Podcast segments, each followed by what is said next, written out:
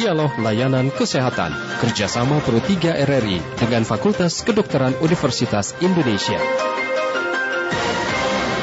Dan pendengar kini kami sampai pada sesi dialog layanan kesehatan COVID-19 kerjasama FKUI dan RRI.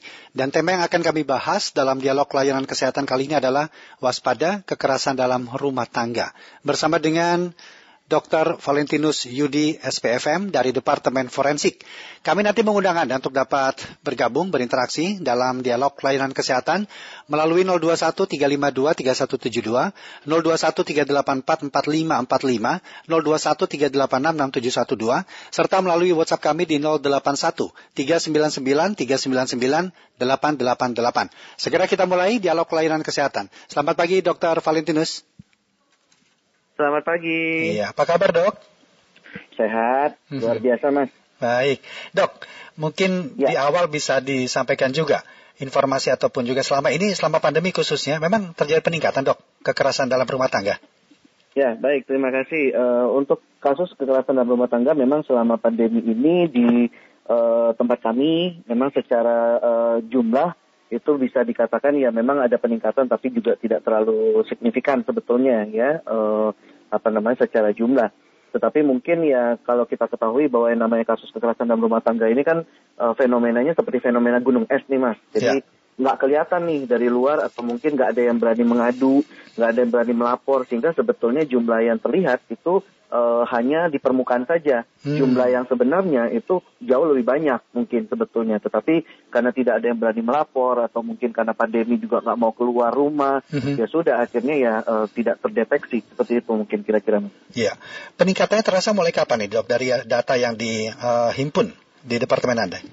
Ya, kalau misalnya dari tahun lalu, berarti kalau kita hitung mungkin selama pandemi ya, dari Maret 2020 sampai Mhm. dengan tahun ini, eh, memang kita belum apa namanya, eh, belum betul-betul eh, sampai menghitung benar, tetapi eh, untuk trennya memang sebetulnya ada peningkatan sedikit-sedikit gitu ya. Per bulannya tuh ada peningkatan sedikit-sedikit Mhm. Mhm. kalau kita bandingkan antara tahun lalu dan tahun sekarang seperti itu. Ya. Eh, khususnya juga eh, antara tahun lalu eh, 2020 dengan sebelum pandemi seperti itu. Jadi memang ada peningkatan sedikit-sedikit seperti itu, Mas. Kalau dikategorikan atau definisi dari sebuah kekerasan dalam rumah tangga itu seperti tindakan apa saja nih dok? Ya, kalau kita lihat definisi dari eh, Undang-Undang Penghapusan Kekerasan dalam Rumah Tangga, eh, itu sebetulnya yang termasuk ke dalam eh, jenis kekerasan dalam eh, rumah tangga itu Ya. ada empat sebetulnya, yaitu Mhm. kekerasan fisik, kekerasan seksual, Mhm. kekerasan psikis atau psikologis, dan juga Mhm. termasuk penelantaran, penelantaran terhadap orang tersebut seperti itu. Ya, kalau dari data yang masuk selama ini kebanyakan di jenis yang mana nih dok? Fisik yang paling banyak, Fisik. eh, Mas Rudi. Iya. Apakah betul. verbal itu termasuk dalam kekerasan tidak itu dok?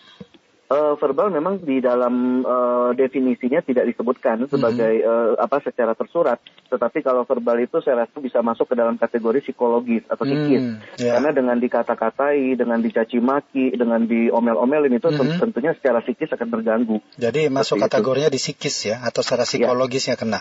Baik. Ya. Eh, lantas dari dari data yang dikumpulkan atau yang diterima dari pelaporan, penyebabnya apa sih dok? Sebagian besar ini?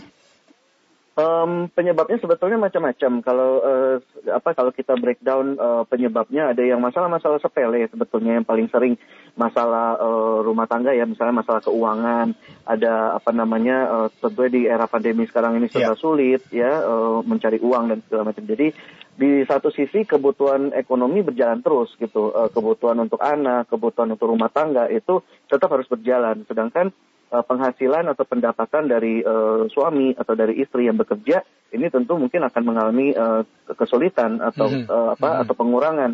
Nah ini yang kadang-kadang mem- memicu masalah-masalah sepele menjadi besar gitu, masalah eh, pemberian uang yang kurang gitu Hmm. ya, itu bisa menjadi masalah. Lalu eh, sering juga yang hal lain lagi yang sering menjadi masalah itu biasanya orang ketiga, mas. Ada eh, apa namanya, ada suami mungkin dekat dengan perempuan lain Ya. seperti itu ya, karena aktivitas di tempat kerjanya memang mengharuskan dia bertemu dengan eh, orang tersebut, sehingga akhirnya lama kelamaan ini menjadi eh, apa permasalahan yang eh, besar gitu ya buat seorang istri Mhm. dianggap menjadi wah ini kayaknya selingkuh nih atau apa gitu. Nah ini sering sekali menjadi masalah tuh di hal-hal sepele seperti ini. Mau saya nggak bilang bahwa uh, apa masalah orang ketiga itu sepele, tetapi belum terbukti sebetulnya. Hmm. Cuman karena masalah cemburu cemburuan seperti itu itu bisa menjadi masalah. Iya. Itu kita, yang paling sering mas. Ya kita undang pendengar terlebih dahulu ini dok ya untuk bisa ya. berinteraksi ya. dengan kita di dialog layanan kesehatan kali ini. Silakan pendengar hubungi kami di 352 3172 021 384 4545 kemudian 021 386 6712 atau WhatsApp kami di 081 399 399 sambil menunggu pendengar dok. Tadi kan Anda katakan ya. bahkan hal sepele pun bisa bisa memicu terjadinya kekerasan dalam rumah tangga. Ya. Ya, kalau mungkin dilihat dari uh, dalam lagi sebenarnya apa yang menimbulkan seseorang bisa melakukan seperti itu dok?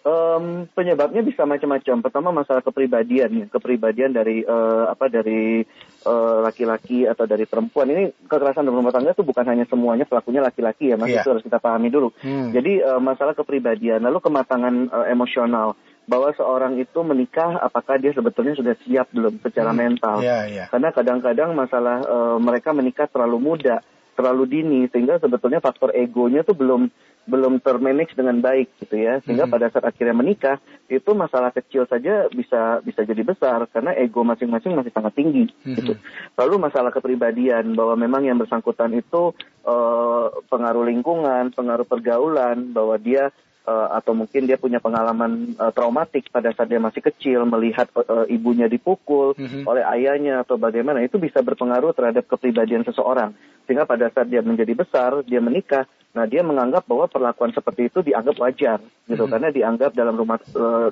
keluarganya itu sesuatu hal yang wajar yeah. mungkin hal-hal seperti itu yang lebih sering artinya banyak dok ya pemicunya untuk bisa terjadi hal-hal yang tidak diinginkan seperti itu paling nggak bisa nggak sih uh, kita ataupun mereka bisa menahan atau menghindari uh, kekerasan uh, dalam rumah tangga itu, dok?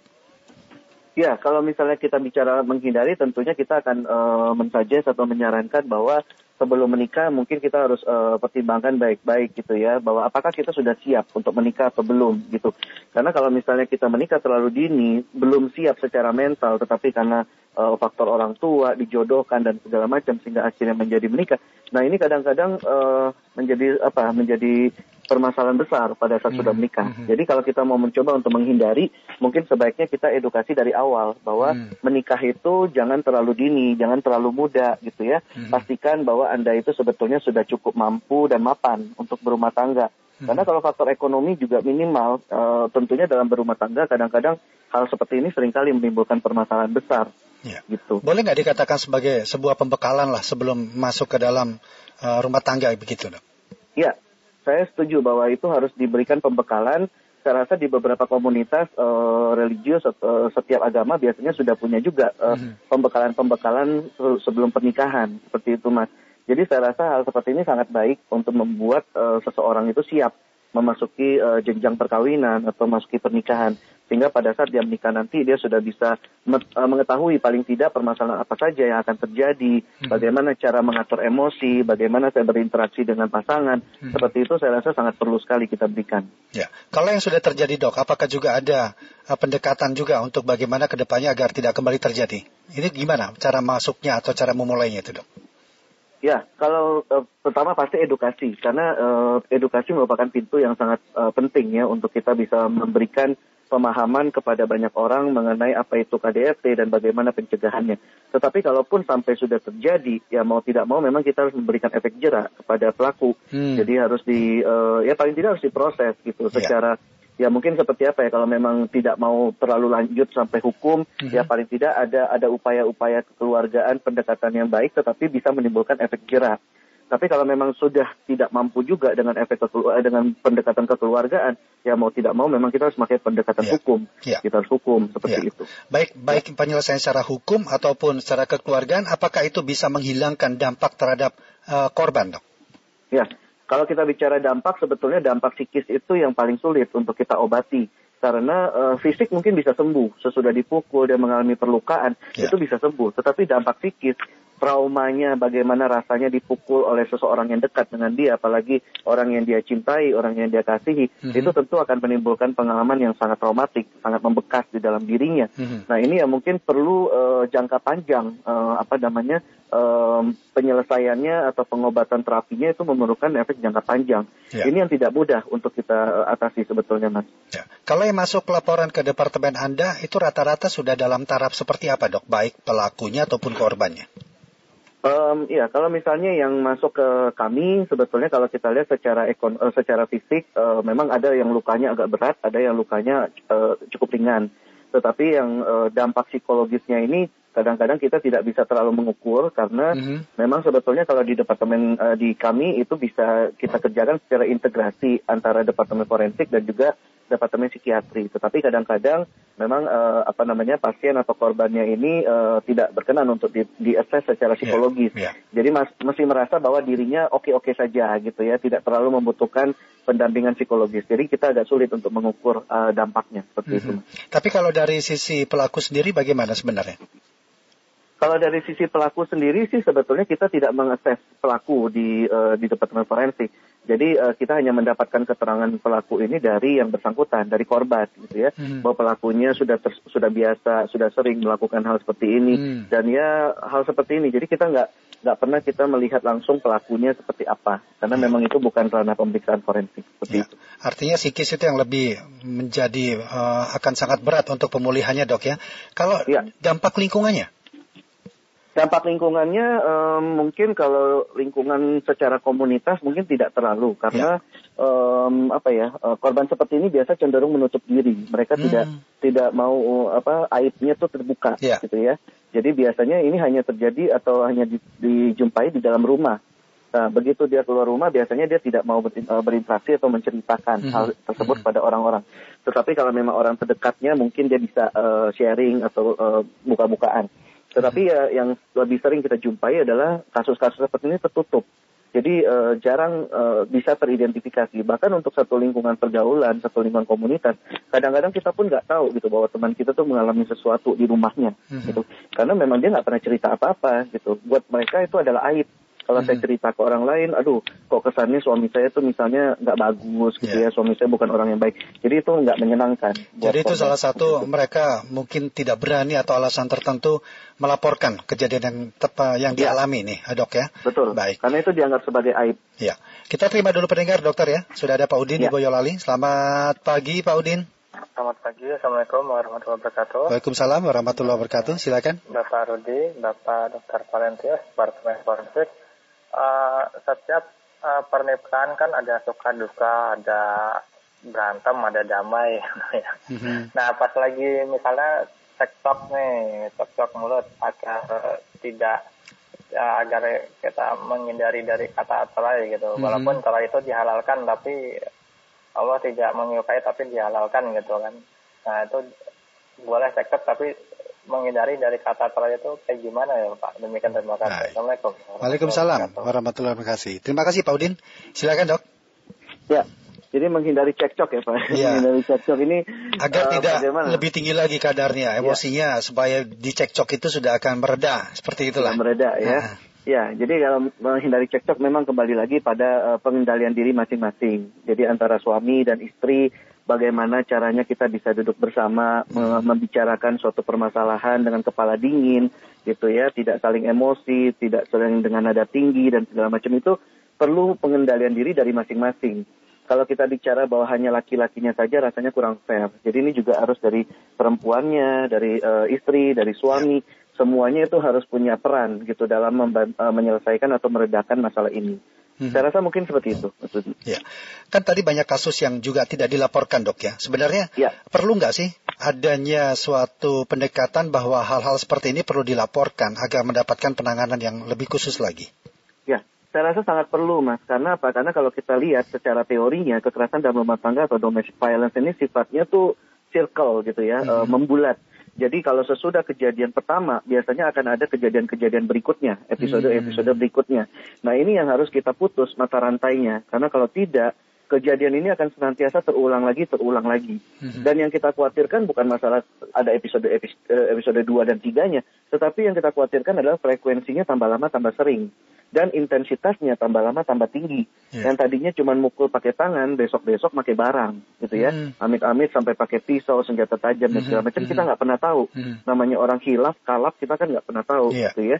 Nah itu yang kita khawatirkan sebetulnya. Jadi sebaiknya memang mata rantainya harus segera diputus dari hmm. awal. Tapi memang ada ada lebih indikasinya untuk terjadi uh, root atau ya frekuensinya meningkat, kemudian tingkat kekerasan juga meningkat. Apakah seperti itu, dok? Uh, yang saya maksud di di korban yang sama ya, uh, yeah, Mas yeah, ya. Jadi yeah. uh, saya punya punya kasus banyak bahwa uh, datang ke forensik itu lebih dari satu kali, Mas.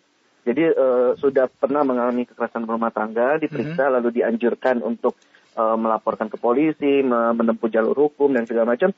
Oke, okay, ngomongnya sih oke, okay. sesudah dari periksa tuh oke. Okay. Tetapi di tengah jalan mungkin karena ada bisikan sana sini, ada hmm. masukan dari sana sini, akhirnya ya udah nggak jadi deh, kasihan nanti suami saya begini dan begitu, bla bla bla.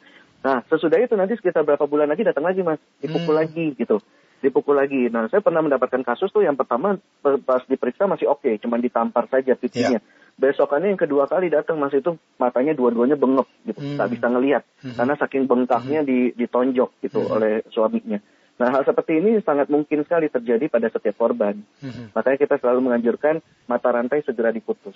Mm-hmm. Nah, memberanikan ataupun uh, mengajak mereka yang mengalami atau mengetahui ada tindak kekerasan untuk melapor itu bagaimana ini, dok? Ya, ini yang sulit sebetulnya. Bagaimana cara kita mengencourage korban itu untuk berani melapor? Karena yeah banyak pertimbangan gitu ya. Kita juga sebetulnya memang agak agak sulit uh, apa namanya bila kita masuk ke dalam ranah ranah sosial seperti itu. Pertimbangan mereka mungkin salah satunya adalah kasihan kalau misalnya saya laporkan suami hmm. saya nanti anak saya nggak punya bapaknya, hmm. bapaknya masuk ke dalam penjara misalnya seperti itu. Atau mungkin aduh kasihan lah saya nggak saya nggak punya uang dok gitu, saya nggak hmm. punya penghasilan apa pun. Kalau suami saya yang sumber penghasilan satu-satunya keluarga kami diangkut atau dimasukin penjara, ya. saya mau makan apa dok gitu. Nah hal seperti ini membuat kita juga sulit sebetulnya untuk uh, ngomong saklek bahwa udah bu laporin aja ke polisi mm-hmm. gitu. Kita sebagai orang luar gampang untuk meng, uh, mengatakan demikian, tetapi mereka yang sebagai sisi korban ya. itu betul hmm. itu rasanya kok ya berat juga kalau hmm. misalnya kita dalam posisi mereka kita yeah. kita sulit juga. Tetapi kita selalu mengencourage untuk oke, okay, ayo kita berani laporkan lalu uh, silakan diproses uh, ditempuh dengan jalur-jalur ke uh, apa uh, kekeluargaan dulu mm-hmm. bila memang tidak dimungkinkan harus dilaporkan ke polisi sebaiknya yeah. supaya menimbulkan efek jerak kepada yeah. pelaku. Artinya saat ini kalau memang data yang dikumpulkan departemen Anda dok terjadi peningkatan yeah. berarti sudah mulai berani masyarakat kita untuk melaporkan hal seperti ini juga kan? Bisa ya, dikatakan yeah, um, seperti itu dok?